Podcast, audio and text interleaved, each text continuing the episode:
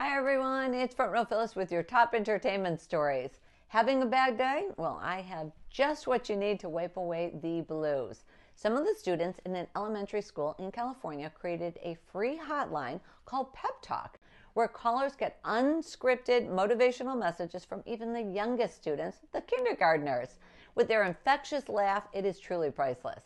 So, for example, if you need words of encouragement, press 2. The message says, Be grateful for yourself. Or if you need a pep talk from a kindergartner, press 3. The message says, You can do it. Pep Talk is now getting up to 9,000 calls per hour, uh, roughly about a half a million calls and counting. NBC will be launching America's own version of Eurovision Song Contest called American Song Contest. It will be hosted by Kelly Clarkson and Snoop Dogg.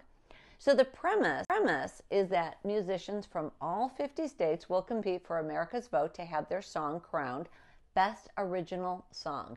The show is looking for artists who own the stage and captivate an audience with original music. American Song Contest premieres on NBC on March 21st. So Ellie Goulding, the Love Me Like You Do singer, welcomed her baby boy Arthur last year. So she's getting plenty of practice when it comes to reading bedtime stories. Well, now she's flexing her skills on the BBC's children's programming channel by reading a bedtime story to its youngest listeners on the show CBeebies Bedtime Story.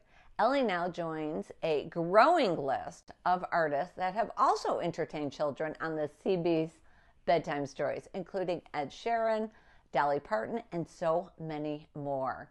For the latest entertainment news, just go to frontrowphyllis.com.